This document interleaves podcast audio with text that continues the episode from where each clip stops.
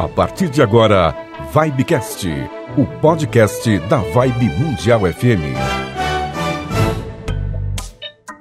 Fala galera, beleza? Estamos começando aqui mais um Vibecast, o podcast da Rádio Vibe Mundial. Eu sou o Yuri Benevento. Oi, oi gente, tudo bem? Eu sou a Bruna Santos e como o Yuri já falou aqui, a gente está começando mais um episódio. Hoje a gente trouxe uma reflexão que apareceu do nada, né, Yuri, esse tema. E foi um boom, assim, um toque, sabe aqueles memes? Veio assim, né? Assim, aquela veio várias transcendeu questões na mente. Espero que vocês se identifiquem, que vocês gostem também. Conta pra gente, Yuri. Olha, antes de eu falar o tema, Bruna, deixa eu só pedir um espacinho aqui, agradecer a galera que tá acompanhando o Vibecast com a gente toda semana pelas plataformas de áudio, pelo YouTube, Vibecast e cortes da Vibe. Então, se você aí tá só ouvindo pelas plataformas de áudio, tá com imagem também no YouTube, então você pode assistir a gente, acompanhar o episódio. Então, obrigado para todo mundo que tá comentando, que tá assistindo, tá acompanhando. E só pra gente fechar o assunto do episódio da semana passada, inclusive, esse é o episódio número 10, hein, Bruna? Da retomada. Chegamos ao 10. Chegamos ao 10º na retomada do Vibecast. Na semana passada a gente falou sobre remakes de filmes e novelas e tal, e ficaram algumas pontinhas soltas, que eu só queria fechar essas pontinhas pra terminar de fechar o assunto. Mano. Ó, a gente esqueceu de falar do filme Karate Kid, que teve uma versão muito legal com o filho do Will Smith, né? Sim. Mexeram completamente na história, né? É, não foi parecida, né? É, não foi, mas a linha é a mesma, né? Sim, a ideia, né? A ideia é a mesma. Até teve agora uma sequência do filme Karate Kid, que chama Cobra Kai, né? Na Netflix, é uma série, né? Agora, né? É a série, que é meio que a continuação da história do Daniel San, do Mestre Miyagi, que não tem mais, mas ele é citado na série, né? Sim. Então teve essa versão, que eu até imaginei que fosse ter mais versões com o filho do Will Smith, que ia ter o 2 e o 3, mas teve um só com o filho do Will e o Jack Chan, né? Então acho que faltou a gente falar dessa... Acho que todo mundo viu esse filme. É, eu adoro, é muito bonitinho, muito bom, né? Uhum.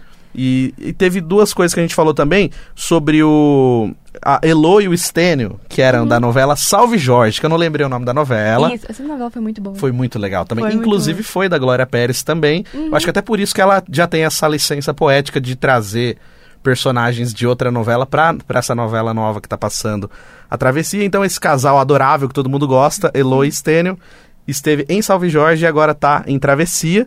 E pra fechar, a Bruna, teve um remake, que eu não sei se você assistiu a primeira versão, porque ela é bem antiga, eu era criança quando passou, chamava A Hora do Espanto. Não. Teve uma versão que era muito clássica da Sessão da Tarde, aí teve até a 1 e a 2, e aí eles fizeram um remake dele completamente jovenzinho, popzinho, músicas pop. Eu achei que seria legal a gente lembrar dele também, que foi ele é considerado um clássico dos anos 90, aí foi feito um remake. Esse remake é novo? O remake é de 2012, 2011. Não é tão antigo assim, mas eles repaginaram completamente a história, e hoje quando você vê, por exemplo, nas TVs a cabo, ou então nessas plataformas de streaming, o que faz mais sucesso é esse de agora, esse novo Hora do Espanto, que é uma nova versão, mas que também só pegou o nome e a base da ideia, mas mudou meio que é a história. Mais uma indicação, então, pra gente acrescentar na nossa listinha. Da nossa listinha de remakes, que com certeza cabe aí um parte 2, parte 3, tem muita coisa legal, né, Bruna? Muita coisa boa pra falar, sim. E agora, sem mais delongas, vamos falar sobre Existe Amor em SP? ! Fica aí o questionamento, né? Inclusive tem aquela música, né, do Criolo, muito boa. Sim. Eu não vou nem cantar, não vou fazer isso com vocês, mas é muito boa, todo mundo conhece. E... O nome é mesmo? Não existe amor. Não existe amor em SP. É verdade. É, a gente pegou um pedacinho da música. Mas essa música do Criolo é muito boa e... Ai, eu vou ter que falar. O Criolo, ele tem, assim, uma licença poética, como você acabou de falar da Glória Pérez, assim, impecável. Não tem como. É até difícil você entender o que o Criolo tá dizendo. Quando eu escutei essa música pela primeira vez, eu tive que escutar umas 2, 3 pra entender o que ele que tava querendo me dizer. Porque é exatamente isso, porque mexe com a gente, né? Sim. Tá falando ali da nossa realidade, tá falando do nosso mundo.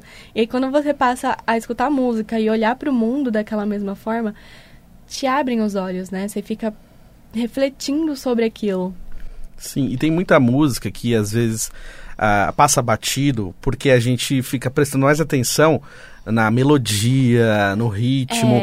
E às vezes a gente não consegue compreender a complexidade daquela música. Então, às vezes, por isso que às vezes a gente não reflete em cima da letra.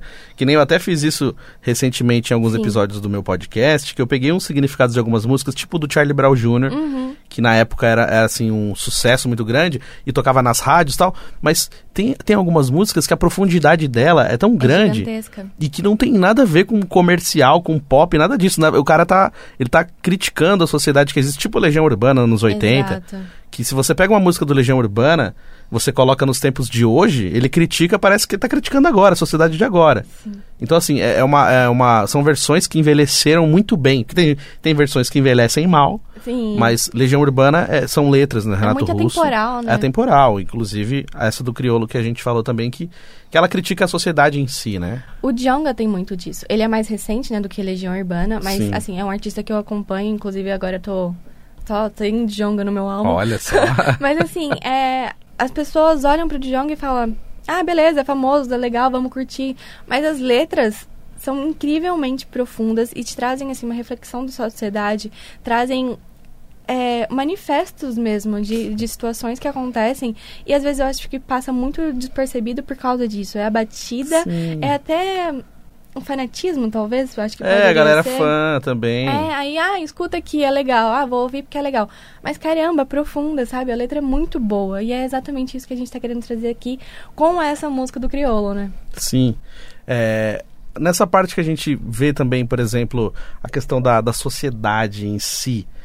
Você acha que seria melhor a gente falar primeiro da sociedade em geral ou dos relacionamentos... a dois, como que funciona numa cidade grande, também que a gente vive numa grande metrópole. Vamos falar dos relacionamentos a dois, então. Sim.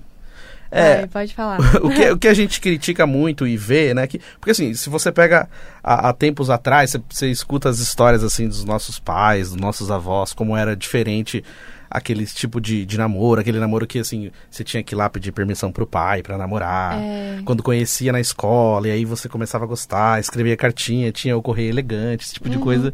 Hoje, quase tudo isso se perdeu, né? Muito disso acho que se perdeu. Não tem mais quase nada. Então assim, você vê, por exemplo, às vezes crianças, né, de 13, 14 anos já namorando. Aí vai da criação de cada pai, eu não tô aqui pra criticar se é certo ou errado, acontece, mas a gente vê, né? Então... aí você fica imaginando, pô, se você começa a namorar tão novo assim, e aí você meio que perde algumas etapas da sua vida, né? Você pula algumas etapas, vamos dizer. E depois, quando você cresce, talvez isso faça falta. Talvez algumas dores que você não sentiu, algumas situações que você não passou ou que você não se preparou, quando você vem pra vida adulta, e aí você não sabe encarar determinados tipos de relacionamento. E aí eu acho que é o que está acontecendo hoje, assim, com essa questão, por exemplo, das redes sociais, dos aplicativos de relacionamentos mesmo, porque nem todos os aplicativos são de namoro. Tem alguns que são para namorar, tem alguns que a galera já quer ir pros finalmente, já quer direto. Hoje em dia só vai direto, né? Oi, tudo bem? Vamos sair, pronto. Acabou. E aí você já tem que mandar uma foto. E eu já acho complicado, Bruno, essa questão de você ser julgado pela sua imagem. Então, tipo assim, eu tô olhando o aplicativo e eu olho a sua primeira foto. Se eu não gostei dessa primeira foto, já era. Então, assim, onde que tá a essência? Como que eu vou conhecer você? Como que eu vou saber o que a pessoa gosta? Que tipo de música que ela ouve, que nem a gente tá falando agora? Conhecer você, né? E não só tipo assim, a sua essência. Porque a aparência, ela é só o primeiro impacto. Exato. Depois, se você não tiver um conteúdo, se você não tiver uma ideia pra trocar... Até porque isso se perde, né? A gente vai ficando mais velho, a gente vai... Sim. Tem um dia que a gente nem tá bem e vai de qualquer jeito mesmo e tá ótimo, mas você é você, independente de quem você tá aparecendo, né? Sim, e sabe o que eu acho louco disso? Que nem você falou dessa questão da aparência. Eu acho que é sempre mais legal quando a pessoa tá na versão, assim, menos preocupada com a aparência dela. Porque, assim, porque quando...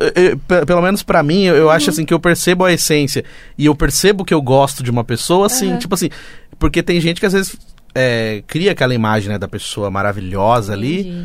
E aí você vê a pessoa, por exemplo, que nem hoje tem essa questão da maquiagem. Tem gente que não consegue, não gosta de sair sem maquiagem. Tem gente que nem, por exemplo, eu sou careca. Eu conheço pessoas que são carecas e não saem de boné, sem boné de jeito nenhum. Não, tem que estar de boné, tem que estar de touca. Às vezes tá um puta calor e a pessoa tá usando touca. Então, tipo assim, eu acho legal quando você percebe que a pessoa tá naquela versão mais simples, com uma roupinha de pijama, sem maquiagem, o cabelo de qualquer jeito, mas você tá olhando pra pessoa e você gosta do mesmo jeito, uhum. Eu acho que ali você consegue atingir o que é gostar de verdade da essência, sabe? Sim, faz sentido. Uma coisa que você tava falando e é muito... Eu vou voltar pros namoros mais recentes, dessas crianças, né, adolescentes que estão começando a namorar de 14, 15 anos.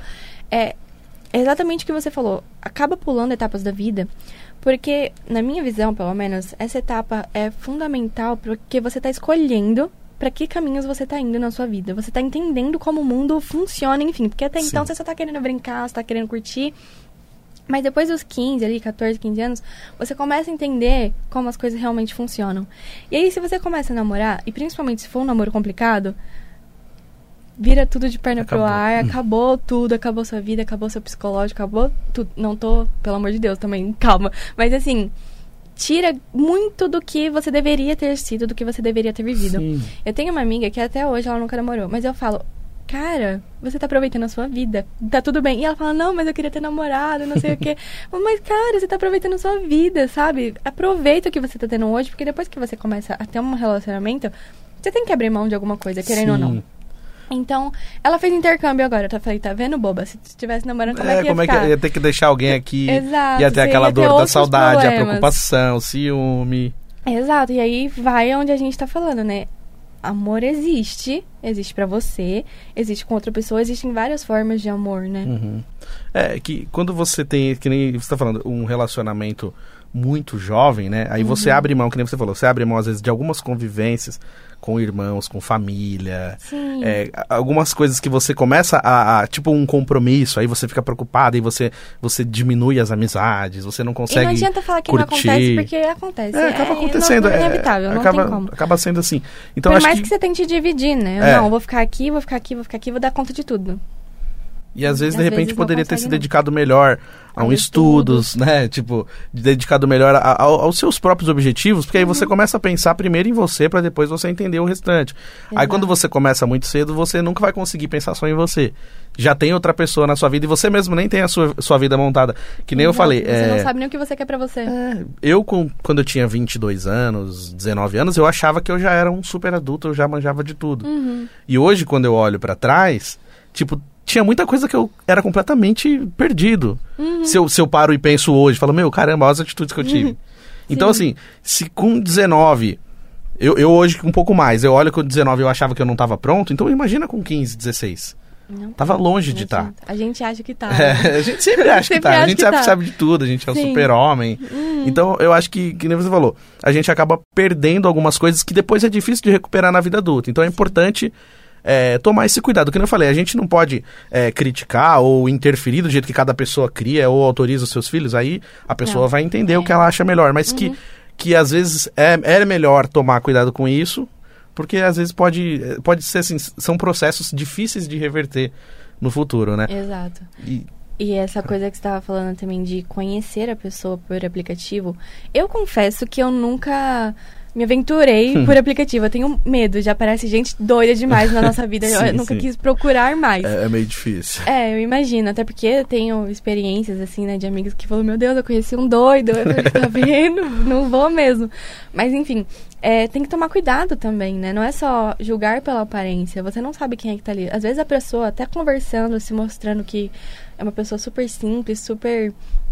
Enfim, legal, assim, uma pessoa que você realmente gostou e depois acaba se mostrando nada daquilo. É só uma face mesmo que mostrou pra você e quando você vai conhecer de verdade, né, é outra coisa completamente diferente. Verdade. Tem que tomar cuidado. É que tem gente que às vezes pode criar um personagem ou então fazer tudo aquilo que você... quer ouvir, né? Tipo, tudo que você espera. Então, assim, eu vou falar várias coisas pra agradar, pra mostrar que eu sou uma pessoa que dá atenção, que corre atrás, que geralmente é isso, o poder da conquista, né? Exato. Até conseguir conquistar. Aí, a partir do momento que conquistou, começa a mostrar a verdadeira face. Então, assim, pra você conhecer alguém mesmo, você tem que conviver com essa pessoa. Não tem como você conhecer alguém sem conviver com a pessoa, sem saber o que ela faz, sem saber as atitudes dela numa situação que vai deixar ela mais... encurralado, esse tipo de coisa, ciúmes, essas coisas. Então, o aplicativo, né, esses aplicativos de namoro, teve até uma pessoa que já falou isso, assim, na questão espiritual, aí depende, tem gente que acredita, tem gente que não, mas dizem que na questão espiritual você meio que tá forçando e também está meio que pulando etapas, porque existem pessoas que vão passar pelo seu caminho, uhum, de uma maneira ou outra, às vezes da maneira mais inesperada possível. E aí quando você vai pelo aplicativo, meio que você está forçando completamente um caminho que não existe. Sim. É, isso é uma visão espiritualista, uhum, desse tipo de aplicativo. Uhum. Então, o que acontece? Pensando nisso, se você para pra analisar, realmente faz sentido, que nem você falou, uhum, porque, assim, uma pessoa que ela não tá no mesmo ciclo que você, no círculo que você, ela não trabalha na mesma região que você, tipo assim, vocês jamais se encontrariam, né, se vocês não tivessem feito o aplicativo. Uhum. Então, assim, como que isso pode dar certo? Então, você pode ver que muitos relacionamentos que começam por aplicativo, é difícil dar certo. Existem os que dão certo, beleza, mas assim, tem muitos que são conturbados. E não dá certo de jeito nenhum. Sim, e eu acho que conta também um pouco, Bruna, essa questão, assim, infelizmente, do desespero. Que nem, por exemplo, você... eu acho que vai muito dessa parte mesmo. Eu concordo que, tô me sentindo sozinha, quero encontrar alguém. Beleza, você tá aberto. Já é o primeiro passo, é um passo muito importante. Mas, assim, a partir do momento que você quer encontrar uma pessoa a tudo e qualquer custo, atrapalha tudo, você começa a meter os pés pelas mãos e não dá certo. Tem que ir com calma. Sim, porque eu acho que conta isso, porque você já quer meio que acelerar todo o processo. E não é assim, esse começo de conversa, entender o que gosta, o que faz, quais são as coisas em comum. Uhum. Isso aí, tipo assim, isso tem que acontecer naturalmente. Sim. Tipo, aí tem muita gente que faz isso, que faz o aplicativo hoje, já quer arrumar alguém amanhã, já quer namorar, já quer compromisso. Mas assim, geralmente por quê? Porque terminou um relacionamento e quer esquecer, ou então quer mostrar pra outra pessoa que tá vivendo a vida. Isso é tão feio, desculpa. Mas não é, infelizmente acontece não, muito, né? É feio não só pra outra pessoa, né? Para as pessoas que estão te rodeando, mas... pra você não tá respeitando o seu processo interno de superar uma dor, um baque que você sofreu. Você tá querendo... Sim. É uma coisa que a gente tava falando de romantizar, né? Uhum. De ir atropelando as coisas e não sentir o que você tem que sentir. E não, eu tô bem. Não tô nem aí que ela me largou, que ele me largou. Eu já tô com outra, tô ótima. Você não sentiu. Às vezes é um relacionamento longo, um relacionamento curto. Às vezes isso nem importa, né? Um relacionamento curto tem, às vezes, mais importância que um longo. Mas, enfim. Você acaba atropelando tudo que você tem pra atropelar e você acaba não sentindo só por status. Sim. É isso. Eu acho que o que define é perfeitamente isso que você falou e essa questão do imediatismo. Então, assim, preciso arrumar alguém logo. E aí eu acho que essa energia de que eu tô sozinho, eu preciso muito conhecer alguém, ela acaba sendo uma energia ruim, porque assim, você tá desesperado pra ter alguém, aí você entra no aplicativo, automaticamente a pessoa que tá lá provavelmente também tá nessa mesma vibe. Então, assim, são duas vibes desesperadas, assim, de afirmação, de que, não, eu sinto. E aí, logo de cara, já tem que soltar um te amo, já tem que falar que gosta, já tem que postar foto junto, amor da minha vida. É. Porque, assim, a gente vê, por exemplo, nas redes sociais, muito essas declarações, assim, você fala, caramba, como é que começou a mandar esses dias? Aí já tem uma puta declaração monstrona. Aí daqui a pouco você vê lá, daqui 2 dias terminou de novo. Aí, então, tipo assim... Acontece muito. Parece que você tá querendo provar alguma coisa pra alguém. Sabe, não é pra você. Você quer mostrar pra alguém que você tá namorando, ou que você tem um relacionamento. Então, eu acho que por isso que esses aplicativos hoje, eles, na verdade, eles fazem mais mal do que trazer alguma coisa boa. Uhum. Porque se você... Eu, por exemplo, infelizmente já me arrisquei a entrar e, assim, eu só saio pior. Eu sempre saio pior. Eu sempre saio pior do que eu entrei. Uhum. Porque eu fico... Que nem aquilo que eu falei, da pessoa de escolher, aí de você falar, poxa, mas caramba, então ninguém gosta de mim, ninguém gosta da minha imagem, será que eu tô feio, não sei o que. Já começa aquela autocobrança, aquela autocrítica, né? Não é só o outro que você tá julgando por uma fotinho, não dando um match. Você acaba se sentindo mal. Você acaba se sentindo mal também. Mas, pra quebrar um pouquinho esse negativismo aqui dos aplicativos, eu conheço 2 histórias que começaram nos aplicativos, deram certo, casaram e estão felizes até hoje. Aí, que então, legal. Assim, nem tudo tá perdido, galera. Que nem eu falei, tipo, existem os bons casos, e isso é importante a gente falar pra não achar que nunca vai dar certo. Não. Pode assim, dar certo. Eu não tenho coragem de entrar, porque já tô assim, né, até porque, enfim... Mas, não, eu não tenho 3 coragem. Não tenho coragem mesmo. Não, eu tenho muito medo de encontrar um louco por aí. Mas, enfim, aí... Nunca quis. Que bom. Mas eu tenho uma professora minha, Ela falou que tava conhecendo, ficaram muito tempo namorando, porque se conheceram no Tinder. Ah, que legal. Aí casaram e às vezes eu acompanho ela no Facebook, quando eu mexo no Facebook. Aí eu vejo lá, ela tá super feliz. Se eu não me engano, ela já tem um filho. E tem uma outra pessoa também próxima a mim também, que conheceu no Tinder, casou, morou junto e tá tudo certo até hoje. Então, a gente vê até na TV mesmo alguns Sim. casos que eles mostram, até mais antigamente quando tinha aqueles bate-papos, né? Que a galera se conversava pelo bate-papo pra depois saber quem era. É, mas assim, que nem eu falei, né? Não, nem tudo tem seu lado só ruim, existe o lado bom também. É que hoje eu acho que as pessoas, cada pessoa ela tem uma vida muito individual, mesmo tendo namorado, mesmo tendo família e tal, mas cada um meio que se fecha na sua bolha. Então, assim, você tem aquela sua bolha de você olhar suas séries no celular, de você ver as notícias no celular, de você tá indo pra não sei aonde, tá com foninho de ouvido, então você não tá ouvindo o que tá acontecendo em volta de você. Então, assim, a maioria das pessoas Sim. vive nesse mundo meio que fechado. Então, assim, como que você vai conhecer uma pessoa que não seja pelo aplicativo? Então, assim, tem como você ir numa praça e conhecer alguém?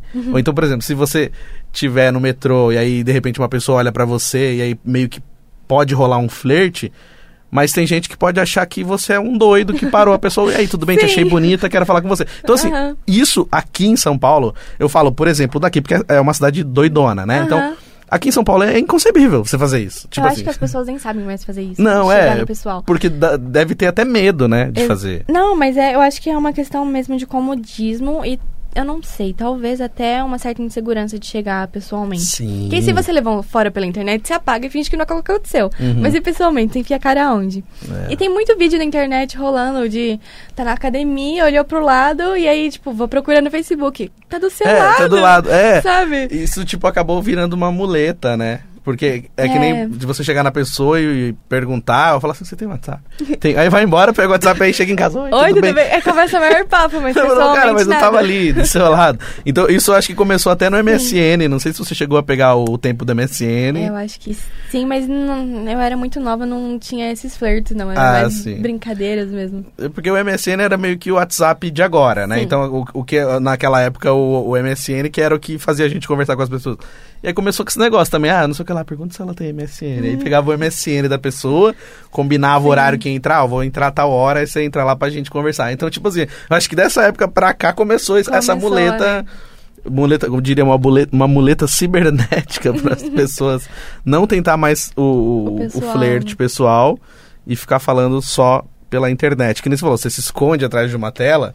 E aí, se você leva fora, você manda um meme lá, uma figurinha e segue o jogo. Manda até pro amigo, né? Olha só, não rolou. Olha, aí dá o print e fala, meu, tô azarado aqui. Sim, acontece muito. E é exatamente isso. Eu tenho pra mim que não é só um comodismo. Eu acho que é mesmo uma certa insegurança das pessoas de chegarem e levar um fora, assim. Tanto da parte do homem quanto da parte da mulher. Eu acho que vai muito disso mesmo.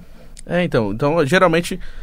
a gente vê, assim, relacionamentos que começam, quando não são dessa maneira, né, de redes sociais, é que às vezes numa convivência de trabalho, ou de faculdade, ou de escola, assim, esse de conhecer na rua... Ah, mas acontece. Pode acontecer também, mas hoje em dia é bem mais raro, Sim. até por causa disso, porque assim, a gente nunca sabe o que tá acontecendo, nunca sabe quem vem lá, e aí você fala, pô, meu, será que eu vou falar com essa pessoa? Do nada um cara me abordou no metrô, tá, pô, o que é isso? Não vou falar. Então, ainda mais hoje, que, né, infelizmente tem uns casos complicados, assim, de gente até maldosa, assediando. Então, é difícil, assim, pra partir pro pessoal numa cidade grande como São Paulo, que tem uma quantidade de pessoas, né? E aí, quando eu falo dessa questão da bolha também, eu acho que as pessoas, elas se tornaram muito individualistas até para todos os tipos de relacionamento, não só pro relacionamento a dois. Sim. Por exemplo, no trabalho, assim, tem muita gente que vai... Que nem, eu já ouvi muito essa frase, eu tô aqui pra trabalhar, não tô aqui pra fazer amigo. Então, assim, não pensa no coletivo, não pensa que se todo mundo fizer um negócio legal, vai dar certo pra todo mundo, vai ser bom pra empresa, vai ser bom pra nós. Não, Sim. o cara pensa primeiro nele. Não, vou fazer só pra mim. No metrô, você pega um metrô lotado, 6 horas da tarde na Sé. Ignorância atrás de ignorância. Você entendeu? Empurrando, não quer saber se é criança, se é mulher. Eu costumo falar isso, Bruno. Se você chegar na Sé, 6 horas da tarde, e pegar a mãe do cara e colocar na frente dele, assim, na porta. Ele não quer nem saber. Na hora que a porta abrir, ele vai passar, filho. Ele não quer saber quem tá ali. Sim. Então eu acho que... Isso eu não sei se acontece em todos os lugares, mas eu acho que em cidades grandes, né, metrópolis... É diferente. acaba tendo mais isso, né? Sim, eu já morei no litoral. Uhum. E, tipo, na primeira semana que eu morei, nem é tanta distância, né? Era aqui em Santos. Então, tipo, aqui de São Paulo pra Santos tá perto, né? Mas, assim, a primeira semana que eu morei lá, eu percebi a diferença. Sim. As pessoas te olham de um jeito que você se sente mais acolhido do que aqui. As pessoas falam com você querendo te escutar. Sim. Aqui as pessoas falam com você, já no celular e não querem... Isso quando falam. Isso quando falam, exato. Aí você pede ajuda pra alguém por aqui, você tá, sei lá, no metrô, perdida, a pessoa não quer nem te escutar, porque acha que tu é doido querendo atacar. Sim, não é? Sim. Assim, eu acho que eu não sinto muito isso, mas eu acredito que homem sinta mais. Quando chega assim perto de uma mulher querendo conversar e tal, eu acho que... deve ser mais difícil. Mas quando eu morei lá no litoral, as pessoas eram muito simpáticas. E eu ainda peguei o período de escola, eu me senti muito mais acolhida na escola de lá do que daqui. Sim. Então vai muito disso, né? Até na feira, nos feirantes, conversando com a gente, trocando ideia com a gente. Exato. E aqui, ninguém pra ninguém, né? Eu tenho um exemplo parecido também, que eu morei em Roseira, né? Que é o interior de São Paulo, e fui criado lá. Eu nasci aqui, mas fui criado lá. Então... Uhum. Quando eu vim de lá pra cá e comecei a trabalhar no metrô, pegar metrô pra trabalhar, quer dizer, né? Eu vim acostumado a dar bom dia pras pessoas, mesmo que eu não conhecia. Lá assim, mesmo que você não conhece, você conhece de vista. Então, dá bom dia pro cobrador. Aí você passa na rua, dá bom dia pras pessoas que olharem pra você. Então, você, que nem você falou, eu me sentia realmente acolhido e que eu era uma pessoa visível. Sim. Aqui em São Paulo, eu me sinto invisível. Eu comecei a me sentir invisível. Eu me sentia muito mal, assim, de pegar o elevador. Até hoje acontece isso. Eu tô vindo aqui pra rádio, eu pego o elevador. Tem gente que eu entro no elevador, dou bom dia, a pessoa não responde. Não. Uhum. Olha na sua cara, vê que você deu bom dia e não responde. Então, pessoas que às vezes entram no ônibus e não dão um bom dia pro motorista, nem olham na cara dele. Tudo bem, às vezes na correria você às vezes nem faz por mal. Mas eu não... Quando eu percebo, eu falo, caramba, mano, por que não... O que custa você dar um bom dia pro porteiro do prédio quando você chega? Quando você pega um elevador? Ou então quando você dá licença pra alguém pra passar, sabe? E nesse sentido de se existe ou não amor em São Paulo, a gente que tá aqui tá falando que é difícil, né, esse olhar de pertencimento mesmo, eu fico imaginando para essas pessoas que são mais carentes, assim. O pessoal de rua, esse pessoal que tá até vendendo balinha dentro do metrô, dentro do ônibus, as pessoas não olham. Sim. É incrível, a pessoa tá ali na sua frente te pedindo ajuda e você tá com fone no ouvido, tá lendo um livro, você só ignora. Confesso que às vezes eu faço isso, outras eu tento ajudar de alguma forma ali, como der na hora. Mas é muito... Isso eu acho que já tá enraizado nas pessoas de... Alguém tá ali precisando de ajuda, finge que não tá acontecendo.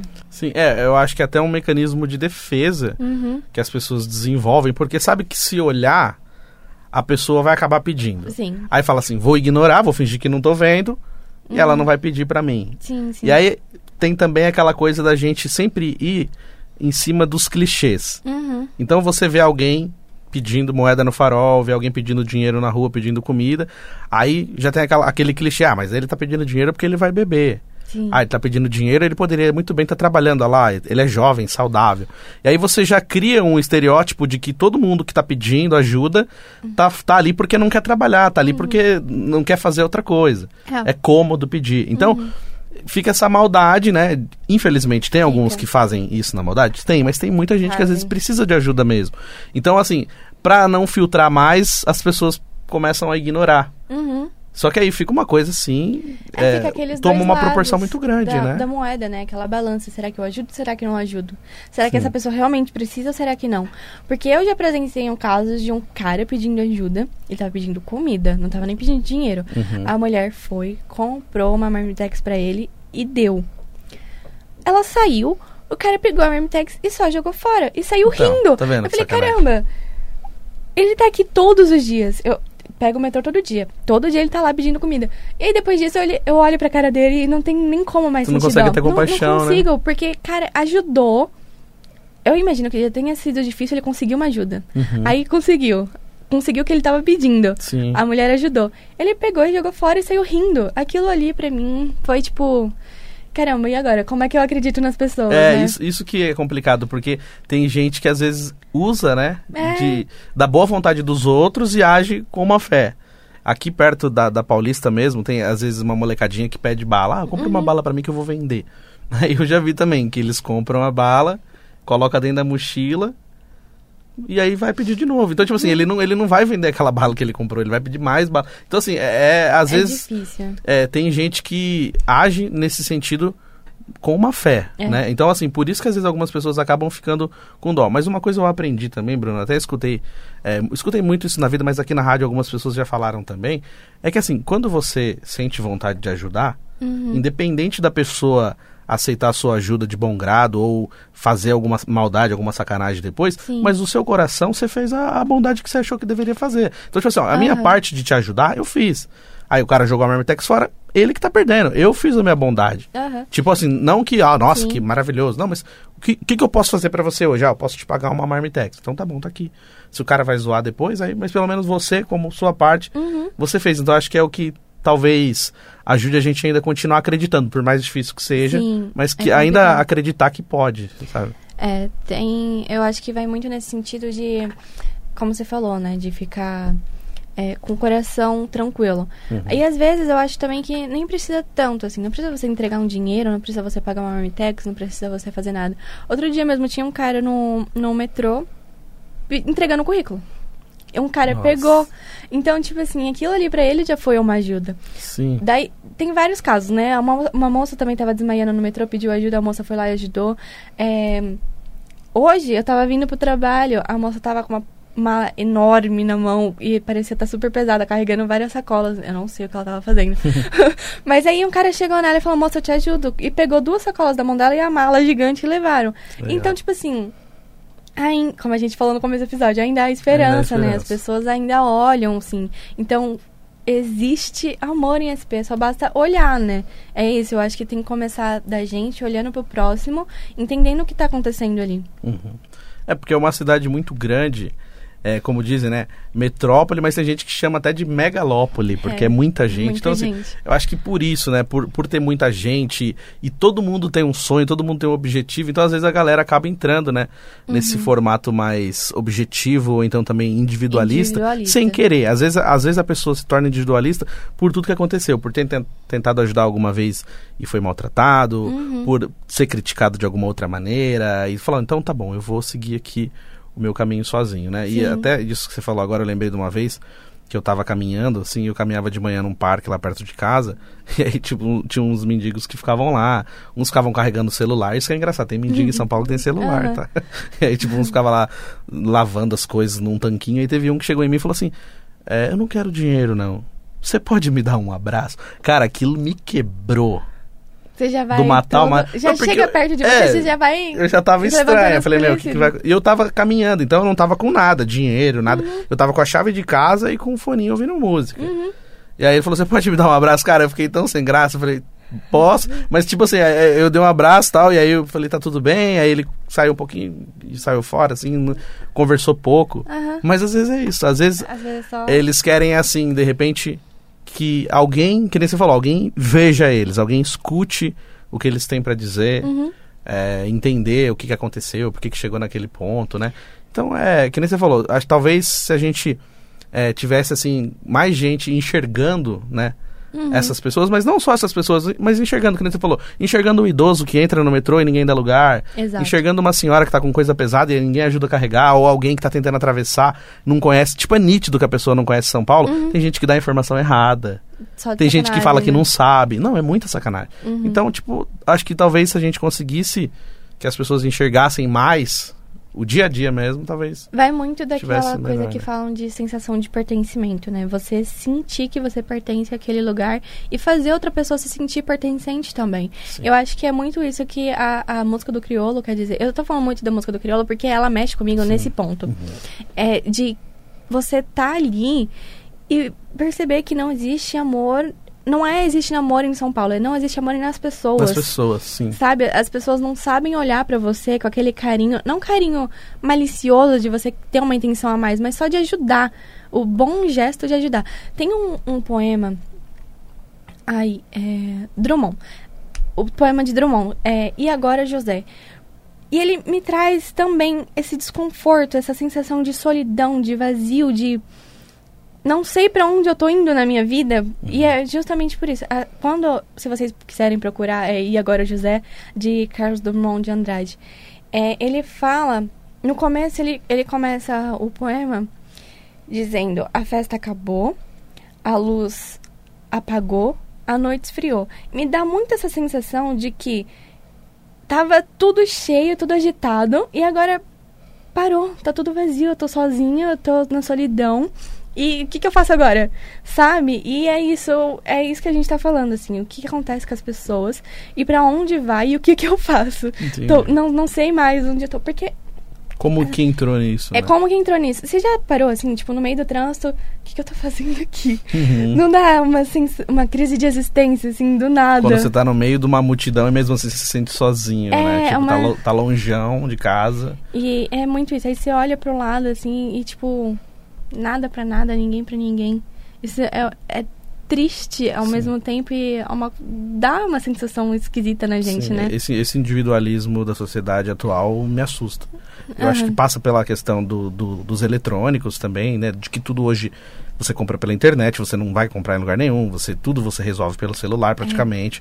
Você não tem mais dinheiro físico na mão, tudo você paga no cartão, você paga no celular, você paga no Pix. Então, quanto menos pessoas eu tiver contato, melhor, sabe? Parece isso. Que nem você vai ser maltratado numa loja, fala, eu não vou lá para ser maltratado, vou comprar pela internet mesmo. Sim. E aí vai tornando assim, vai perdendo, que nem eu falei, essas essências no comecinho, que era uma brincadeirinha e tal, mas pô, era tão legalzinha essa questão do correio elegante, você mandar uma cartinha. Então, quando eu era criança tinha papel de carta, cara. Você comprava um papel de carta pra escrever uma carta. Então, deve existir em algum lugar, deve ter. Mas você raramente a gente vê, não vê mais, sabe? Nas papelarias, difícil, né? Mas então, existe, eu acho que essa frieza assusta e também perde, tira muito a essência de muita coisa. E você falou dessa música do Criolo. Tem uma música também do Emicida, que chama... O Emicida é muito bom também. Chama Levanta e Anda. Então, tipo, ele fala, né, em um momento da música assim, se você não acreditar no seu sonho, cara, se você não for o único responsável por acreditar no que você quer, no seu sonho, eu não sei o que vai. Então, assim, ele fala, quem costuma vir de onde eu sou, às vezes não tem motivo pra seguir, pra sorrir, mas levanta e anda. Então, tipo assim... Às vezes, que nem você falou, a gente se sente perdido, às vezes a gente parece que ninguém tá vendo a gente, cara. Eu tenho muita essa sensação, Bruna. Eu já falei, até que se eu fosse embora um dia a pé, pela Paulista, pelado, eu acho que as pessoas não iam ver, cara. Juro por Deus. Ainda mais aqui, assim, na avenida, tão movimentada. Eu juro por Deus que eu tenho a sensação de que eu sou invisível. Várias vezes eu falo, não é possível. Assim, até de pessoa vir na minha reta e, tipo assim, se eu não for um pouquinho pro lado, a pessoa passar por cima de mim. Fala, cara, nossa, mas você não tá me vendo aqui. Então, tipo... Eu já tive essa sensação também. Então, essa música, ela fala disso. Não só isso, mas ele conta a história de um lugar complicado que ele viveu, que ele fala que morava num cômodo pequeno e tal. Então, assim, retrata muito a vida da maioria dos brasileiros, assim, de crescer em lugares difíceis e tal. Mas ele fala, acredita você, levanta e anda. Mano, não vai ser fácil, mas você é o primeiro a acreditar. Então, se você não acredita, dificilmente outro vai acreditar. E aí, eu acho que retrata essa sociedade individualista. De que, mano, eu sei que mais gente precisa, mas eu preciso primeiro. Sabe, parece isso? Não, primeiro eu vou resolver o meu. Depois eu vejo o que eu posso fazer pros outros. Então, e se puder ainda, vê se vai fazer, der, né? Que nem você falou. Se der, vai fazer, será? Então, não sei.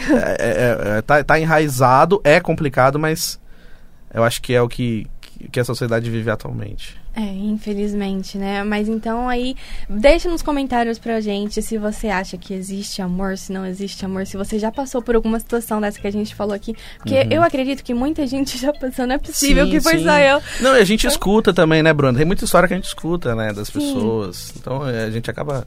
Se não é a gente que passou, foi algum primo, algum parente que você falou, né? Deve ter alguém aí que com certeza passou pelas mesmas situações. Se você tiver também alguma indicação, como a gente falou aqui, a gente falou de Djonga, falou de Criolo, Emicida, falamos de Drummond. Legião. Se você tiver algum outro artista, alguma outra obra que você identifique isso que a gente tá falando aqui, por favor, manda pra gente, que a gente adora, né? E como é que encontra a gente nas redes sociais? Ó, só mais uma. Tem uma música do Racionais. Mano Brown, ele fala que a multidão é um monstro sem rosto e sem coração. Boa.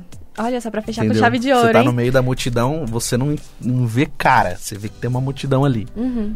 Mas a gente pode falar isso no próximo. Fica pro próximo, então. Mas, ó, nas redes sociais, estamos lá no Instagram, @vibemundial. Pode seguir a gente lá, manda mensagem, manda um DM falando sobre o nosso Vibecast. Dá pra ouvir a gente no Spotify, no Google Podcast, Anchor, Deezer. É só pesquisar como Vibecast. Já chegamos ao 10º episódio dessa retomada. Uhum. Estamos nos cortes também, né, Bruna? Nos cortes da Vibe no YouTube. É só procurar lá, cortes da Vibe, que a gente tá lá. Tem o nosso outro YouTube também, Vibecast. Então, tá fácil de encontrar. Várias maneiras de encontrar. E você que assiste pelo YouTube, pode comentar também. Faz sua pergunta, manda tema e sugestão de tema. E também, se puder, se inscreve no canal também, que aí já dá aquela forcinha muito pra gente. E é isso aí, a gente fica por aqui, a gente tá esperando os seus comentários. E é isso. Tchau, tchau, gente. Até a próxima. Valeu, galera. Tamo junto.